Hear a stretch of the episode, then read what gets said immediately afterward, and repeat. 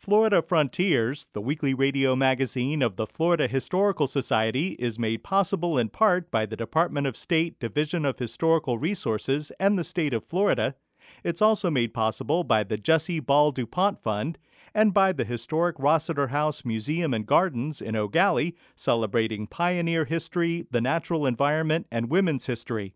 Available for weddings and events at rossiterhousemuseum.org.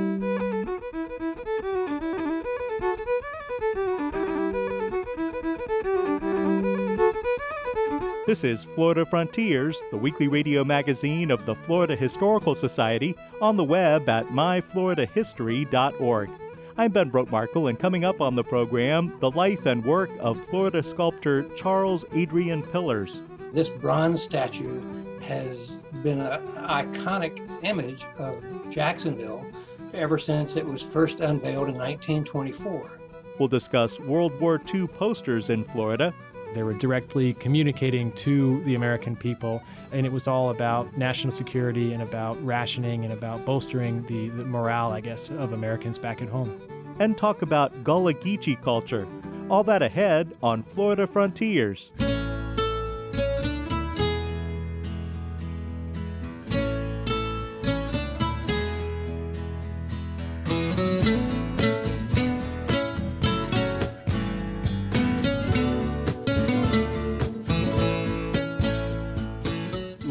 The untold story of Charles Adrian Pillars, is the new book by Jacksonville historian and author Wayne W. Wood.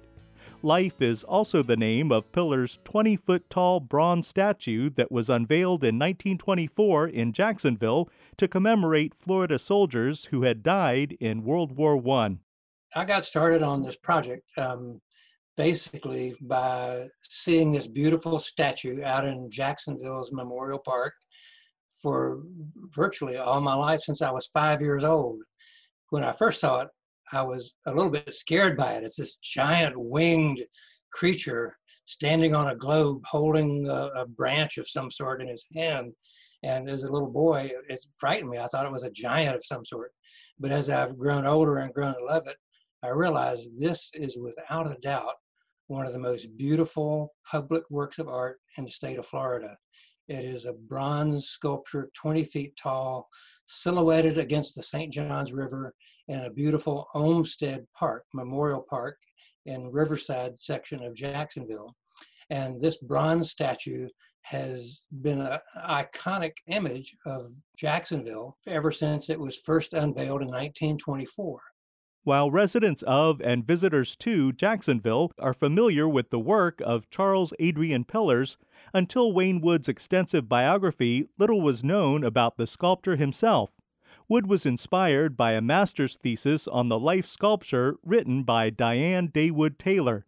Wood did extensive research that included interviewing Pillars' two daughters who are in their 90s. Pillars uh, was born and grew up in the Midwest in a small town in Illinois. And at an early age, he was shown to exhibit remarkable artistic talent. And uh, when he was about 15 years old, he went to Chicago to apprentice with a noted sculptor there, Lorado Taft. And at about this time, coincidentally, the Great World's Fair of Chicago was underway. They were building the fair and it started in 1893, just when he was uh, engaged in his apprenticeship with Lorado Taft. And the World's Fair was a signal event in American history. Uh, one commentator said it was the second most important event at that time in the United States history after the Civil War because in this World's Fair, artists, sculptors, merchants came from all over the world to be part of this great American World's Fair, which was in some ways a rival to the World's Fair in 1888 in Paris, at which the Eiffel Tower was the uh, great landmark. So Chicago had a chip on its shoulder. It was the second city to New York, and it wanted to show itself as one of the great cities of the world. So this World's Fair was destined to be a cultural landmark uh, on the American scene. And so they built all these beautiful white palaces around a giant lagoon, and all these white palaces required sculpture, and that's why the the greatest sculptors in all the world came to Chicago. And so Pillars was there in the midst of this renaissance and the um, era of sculptural art and he met all the great sculptors of the time. Daniel Chester French was his one of his mentors. French later went on to design the Lincoln Memorial in Washington D.C. and August St. Gaudens and so many of the ones who we now know today as the great uh, sculptors in the pantheon of American artists. So they were all there. Pillars, being a young student apprentice, uh, helped out many of those sculptors, and he got assigned to work with Daniel Chester French to build the giant colossus that was out in the lagoon. If you've ever seen a picture of the 1893 World's Fair, you've surely seen this golden lady of the same scale as the Statue of Liberty out in the middle of the lagoon. Well, young Charles Pillars got to sculpt the head. It was the largest head ever sculpted in the United States at the time. And so, uh, with that under his belt, and many of the other sculptors that he helped to design for the fair, uh, he felt like he was destined to be one of the great sculptors in America himself. That winter happened to be the coldest winter in the history of Chicago. It was down below zeros for a day in a row. Uh, was a great impediment for building the World's Fair. They somehow pulled it off. But after the fair was over, Pillars wanted to go someplace warm. And so he, he had an uncle in Jacksonville. And he said, You know, Florida's a place that's warm. Jacksonville is the largest city in Florida. I think I'll go there and become the greatest sculptor in Florida with you know him being one of the few artists in this uh, newly uh, growing state Pillars moved to Florida to escape the cold weather of Chicago, but arrived in Florida just in time for the famous Big Freeze of 1894 95. Pillars' uncle was president of Jacksonville's city council, but government leaders at the time didn't show much interest in commissioning art. After World War I, Pillars was commissioned to create the huge life sculpture. Wayne Wood, the Rotary Club thought it was important to do a memorial of some sort to those soldiers and service people who died uh, in the World War One, the Great War as they called it. And so a number of people suggested ideas, and uh, after a lot of confusion and ineptness, the committee that was commissioning the sculpture and designing the park uh, was met with a woman named Nina Cummer, who later went on to become the grand dame of Jacksonville's art and founder of the Cummer Museum of Art and Gardens. But she uh, challenged Pillars to design the greatest work of art he had ever done. And uh, he was part of this commission of people who helped design the park. The park was um, designed by the Olmsted brothers, the most famous landscape architecture firm in the country, the two sons of Frederick Law Olmsted, the father of American landscape architecture. And uh, Ms. Cummer was the one who got them involved. And there was this uh, clash of artistic egos between the Olmsted brothers and Pillars and Ms. Cummer trying to make this the most beautiful park they could. And it eventually came out well, but not without lots of trials and tribulations, which are uh, covered in this book. At the base of the life sculpture, a box was buried that contained a list of the 1,200 Florida soldiers known to have died in World War I. When Hurricane Irma struck in 2017, Jacksonville Memorial Park was flooded and the list of names was waterlogged. Fortunately, archaeologists were able to uncover and save the document. When Hurricane Irma came a couple of years ago, it not only destroyed some of the plants, but it also destroyed some of the beautiful concrete balustrade that goes over 200 feet across the front of the park, fronting on the river. And uh, fortunately, the great statue, which the name of the statue is Life. And fortunately, Life statue was not hurt, but there are wonderful and amazing photographs and videos of rolling waves coming off of the river far towering over the balustrade and crashing onto the statue. And fortunately, uh, the salt water did not do any lasting damage to the great bronze statue itself. Video of the preservation of the World War I scroll can be seen in the Florida Frontiers television episode World War I in Florida, which is archived online at myfloridahistory.org. When Charles Adrian Pillars first came to Florida, he mainly created portrait busts and medallions for prominent people. Eventually, Pillars received a commission to create a statue that still stands in the United States Capitol building. Author Wayne Wood Finally, in 1912, he landed the, one of the most significant commissions of his career, and that was to place a statue of a Florida hero in the Statuary Hall in the Capitol in Washington, D.C.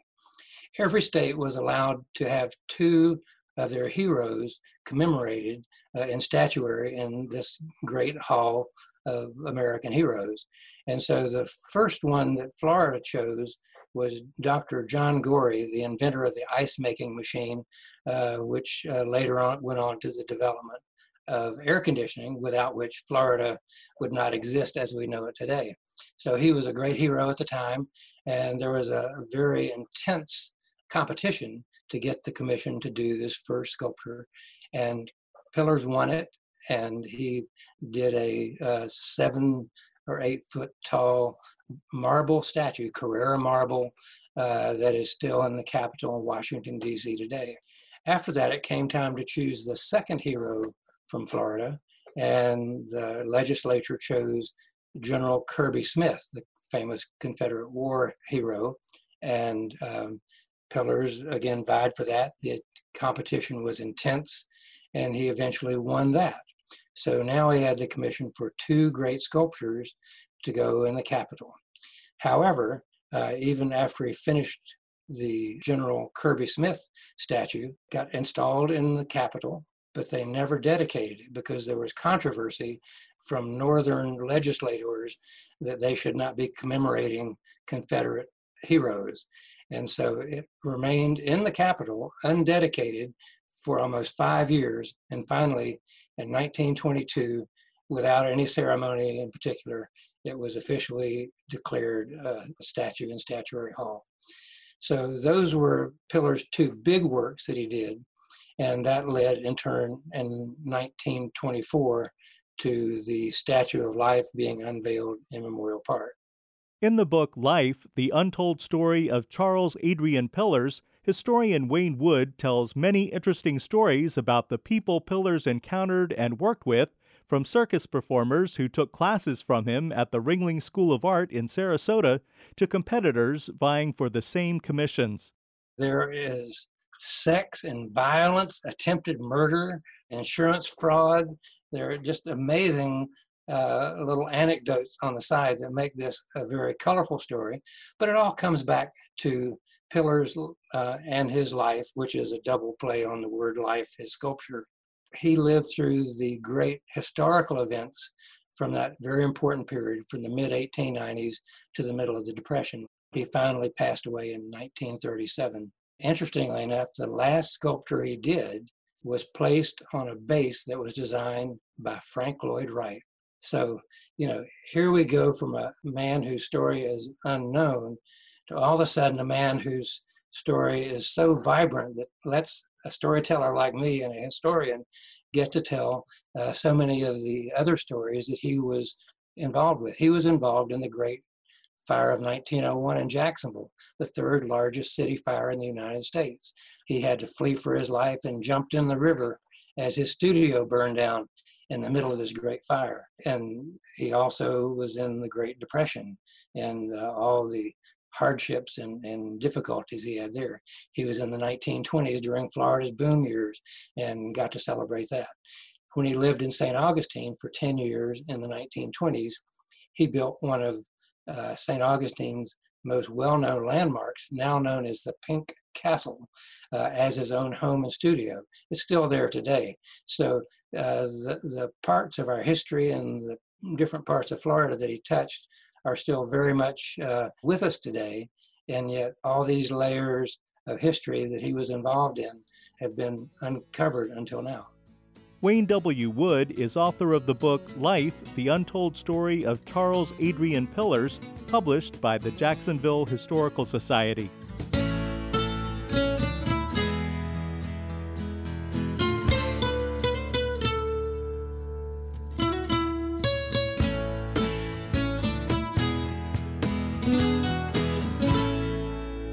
This is Florida Frontiers, the weekly radio magazine of the Florida Historical Society. I'm Ben Brotemarkle.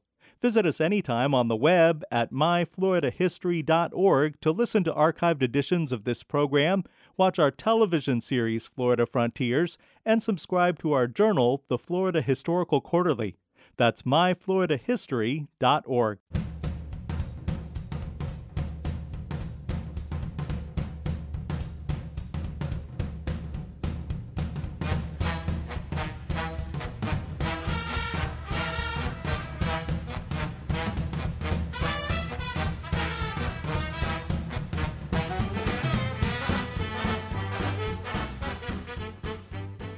Joining us now is Ben DiBiase, Director of Educational Resources for the Florida Historical Society and archivist at the Library of Florida History in Cocoa.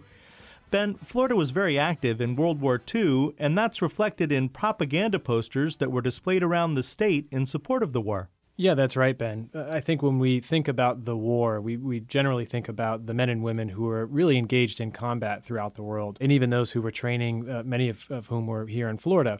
But it's easy to forget the Second World War really was a total war. It involved the entire society at all levels. You know, folks were involved not only in manufacture of machines and airplanes and ammunition and things like that, but the government was also very conscious of the fact that a public had to really continue to support this type of war in order to be successful. We really had to be all in, so to speak. And these posters are a fascinating illustration of the federal government's efforts to maintain and, and to bolster that, not enthusiasm, but, but a support, at least of an ongoing war effort, especially as the war dragged on year after year and, and men and women were dying overseas. We had to kind of keep in mind what people were fighting for. And that's what a lot of these posters really represent. Now, some of these posters supporting America's participation in World War II were created by well known artists uh, like Norman Rockwell. Yeah, that's right, Ben. In fact, the first one that we're looking at today that I pulled from the Florida Historical Society's collection is one of Norman Rockwell's. It's part of a series called The Four Freedoms. And Rockwell uh, based this on a speech that Roosevelt gave in, in 1941.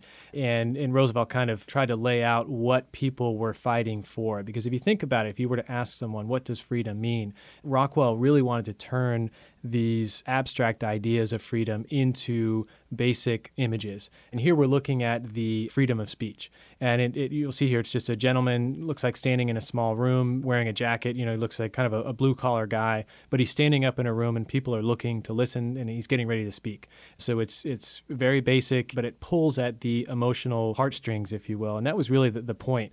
The government wanted these direct emotional appeals. And at the very bottom of this image, we see the words buy war bonds. And that was a big part of, of this effort. They were trying to bolster money to finance the war. Uh, so, in order to people to, you know, this time people are coming out of the Great Depression. So, there's not a lot of money for a lot of Americans to, to a lot of disposable income. Uh, so, it was difficult for folks to, to part with, with those funds. But through these types of images, like the one created by uh, Norman Rockwell, you can see how people might kind of open up their wallet. And, and again, they were, they were thinking about the, the folks folks that were fighting overseas. But if we look at some other ones, the themes kind of change a little bit. Here we have a uh, an American aviator getting ready to hop into the, the cockpit of his airplane, and you'll see Japanese flags that were painted on the side that denote uh, successful attacks on, on the Japanese. And it simply says, keep him flying. And at the bottom, again, is buy war bonds. Uh, so that was a major theme, was trying to sell these war bonds. But something a little bit different here, we have an illustration of, uh, looks like a mother and father and a son, and they're working in a garden. And it says, plant a victory garden our food is fighting. This was another big theme rationing of items. You know, we think about ammunition and, like I said before, metal and things like that, but, but food, uh, we had to feed our troops overseas. So they were encouraging people to plant their own gardens rather than going out and spending money on food, going out to restaurants and things like that. Here's another one with looks like a someone with a parachute, you know, coming down. It says, Where our men are fighting, our food are fighting. Buy wisely, cook carefully, store carefully, and use leftovers. Mm-hmm. it seems kind of obvious, but again, think about how difficult it was for, for the average American family. You know, rationing was a, a very serious part of American life during the war years. Another interesting one that we have here, it's, it's red and white, very bold, and at the top it says, doctors are scarce. It says, be prepared for minor injury or minor illness. Learn first aid and home nursing. So again, rather than taxing your local hospital, because a lot of these these people were fighting in the war effort, uh, it was trying to encourage folks to kind of do it on your own if you can. And lastly, this is another reoccurring thing. You know, national security was was a major issue for the government at this time, so they wanted to to remind Americans of how important it was to conceal, you know, troop movements. If you knew something, you got a letter, say from from your son who's fighting overseas. Don't tell people where he is. This one it simply shows a, a group of soldiers who are loading a, onto a ship. And it says if you tell where they're going, they may never get there. Don't talk about troop movements. Again, very simple. They were directly communicating to the American people, and it was all about national security and about rationing and about bolstering the, the morale, I guess, of Americans back at home. Hmm. Now, for historians today, and, and anyone really, it seems like these posters can offer a unique perspective on the war. Yeah, oh, absolutely. You know, again, when we think about the war, we're thinking about the actual fighting, and we focus generally on the history of the actual fighting, the, the theaters in Europe and, and in the Pacific and Africa and everywhere else. But when we talk about total war, we have to focus on the society as a whole. And through the study, at least, of these posters, we can understand better uh, what the American people went through. So those who weren't necessarily a part of the directly a part of, of the military forces, they were part of this greater war effort. And these posters, uh, even though they were ephemeral when they were originally produced, meaning they, they were meant to be disposed of, they weren't meant to be kind of long term symbols of the war. People held on to them. And, and the fact that they've survived today, that we keep them in places like our archive, it can again help to tell the story, the story of the war. Great, Ben. Well, these are fascinating posters, and if people would like to see them, they can go to the web extra on myfloridahistory.org for this program. Thanks a lot. Sure, thank you. Ben DiBiase is Director of Educational Resources for the Florida Historical Society and archivist at the Library of Florida History in Cocoa.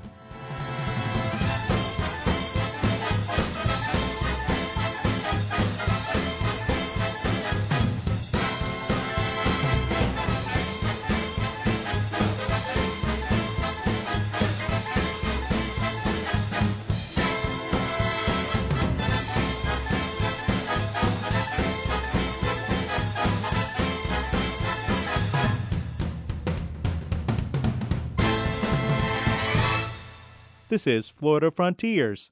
Holly Baker has this look at the impact of Gullah Geechee culture in Florida.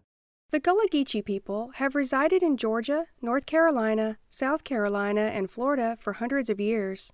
Ennis Davis is an urban planning consultant and a trustee for the Florida Trust for Historic Preservation. He's also a Floridian and a Gullah Geechee descendant. He recently talked to me about the Gullah Geechee in Florida. For those who may not know, Gullah Geechee is basically those who have descended from enslaved Central and West Africans uh, who worked plantations throughout the Gullah Geechee Heritage Corridor or the southeastern U.S. This corridor stretches from the north, Wilmington, North Carolina, to the south, St. Johns County, Florida, and about 30 miles inland. So, Florida's story is largely unknown or forgotten by many uh, Floridians today. People kind of assume that this culture only applies to coastal Georgia and coastal South Carolina because they've been more effective at promoting their cultural heritage and tourism. But in reality, the plantations extended all throughout this four state coastal uh, region. Florida's Gullah Geechee history goes way back to a time before statehood. As Ennis Davis explains, the Gullah Geechee arrived in Spanish Florida long before the United States took control of the territory in 1821. Some people may hear, when you think of slavery, some people may think 1619, Jamestown is when the first enslaved entered the country. That's technically inaccurate. Spain was already occupying Florida by that point in time and it already had enslaved here uh, for nearly a century. So Florida story emerged as a place where those enslaved who escaped from Georgia and South Carolina would also go south into Spanish Florida because they were also provided their freedom there. the Gullah who did escape, who came into Florida, they had a choice essentially. You could um, go to a community like Fort Mose, which was north of St. Augustine, and you could pledge your allegiance to the Spanish. Uh, you would have to join the Spanish military. You'd also have to um, defend St. Augustine from attack, and you'd have to become a Catholic as your religion. Well, if you were enslaved and you had escaped the British man's plantations and you got down into Spanish Florida, you probably didn't trust the Spanish no more than you trusted the British. So, from that aspect, many went south further into Florida and mixed with Native Americans. So, that's where you get the Seminole tribe, the Black Seminole tribe. In the 18th and 19th centuries, enslaved people from rice growing regions of Africa cultivated rice on plantations in northeast Florida. Rice continues to be a key ingredient in Gullah Geechee dishes, along with seafood, okra, peanuts, peas, and greens. Ennis Davis. Shrimp and grits is really big here. Low country boils are really big here. Those are dishes that would have been grown, produced on plantations. Um, take shrimp and grits, for example. The grits would have been a ration that would have been provided by the plantation to the enslaved but the enslaved would have tried to substitute and add products or food into that, protein into that to make it a larger meal to feed a larger amount of people. So what do you do? You go down to the creeks and you catch shrimp, or you might catch some crab, or you might catch some fish. So you get the fish in the grits or the shrimp in the grits. Or you might uh, get that one big pot and you know, somebody went out and got some crab and some mullet on the plantation. You might have been growing some potatoes, some vegetables on the side. Well, you chop those potatoes up, you throw them in that pot, you put some of that, that shrimp, those crabs, those oysters in that pot, you boil it, now you got your low country boil. Gullah Geechee communities can be found along the coast of Florida, particularly in Nassau, Duval, and St. Johns counties.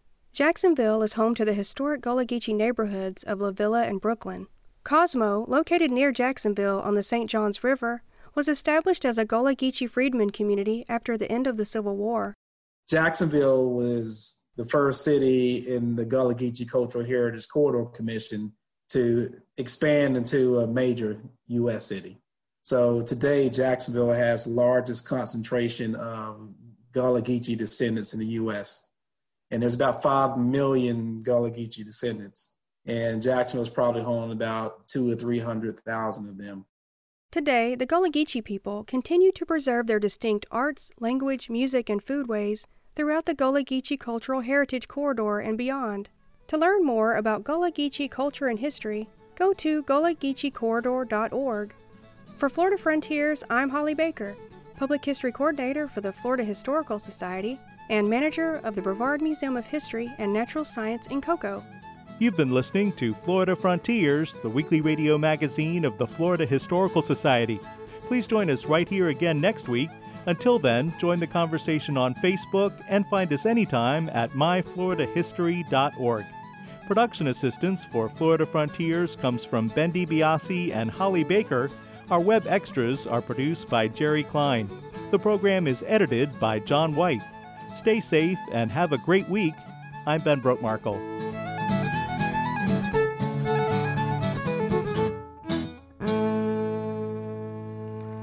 Florida Frontiers, the weekly radio magazine of the Florida Historical Society, is made possible in part by the Department of State Division of Historical Resources and the state of Florida. It's also made possible by the Jesse Ball DuPont Fund and by the historic Rossiter House Museum and Gardens in Gallie, celebrating pioneer history, the natural environment, and women's history. Available for weddings and events at rossiterhousemuseum.org.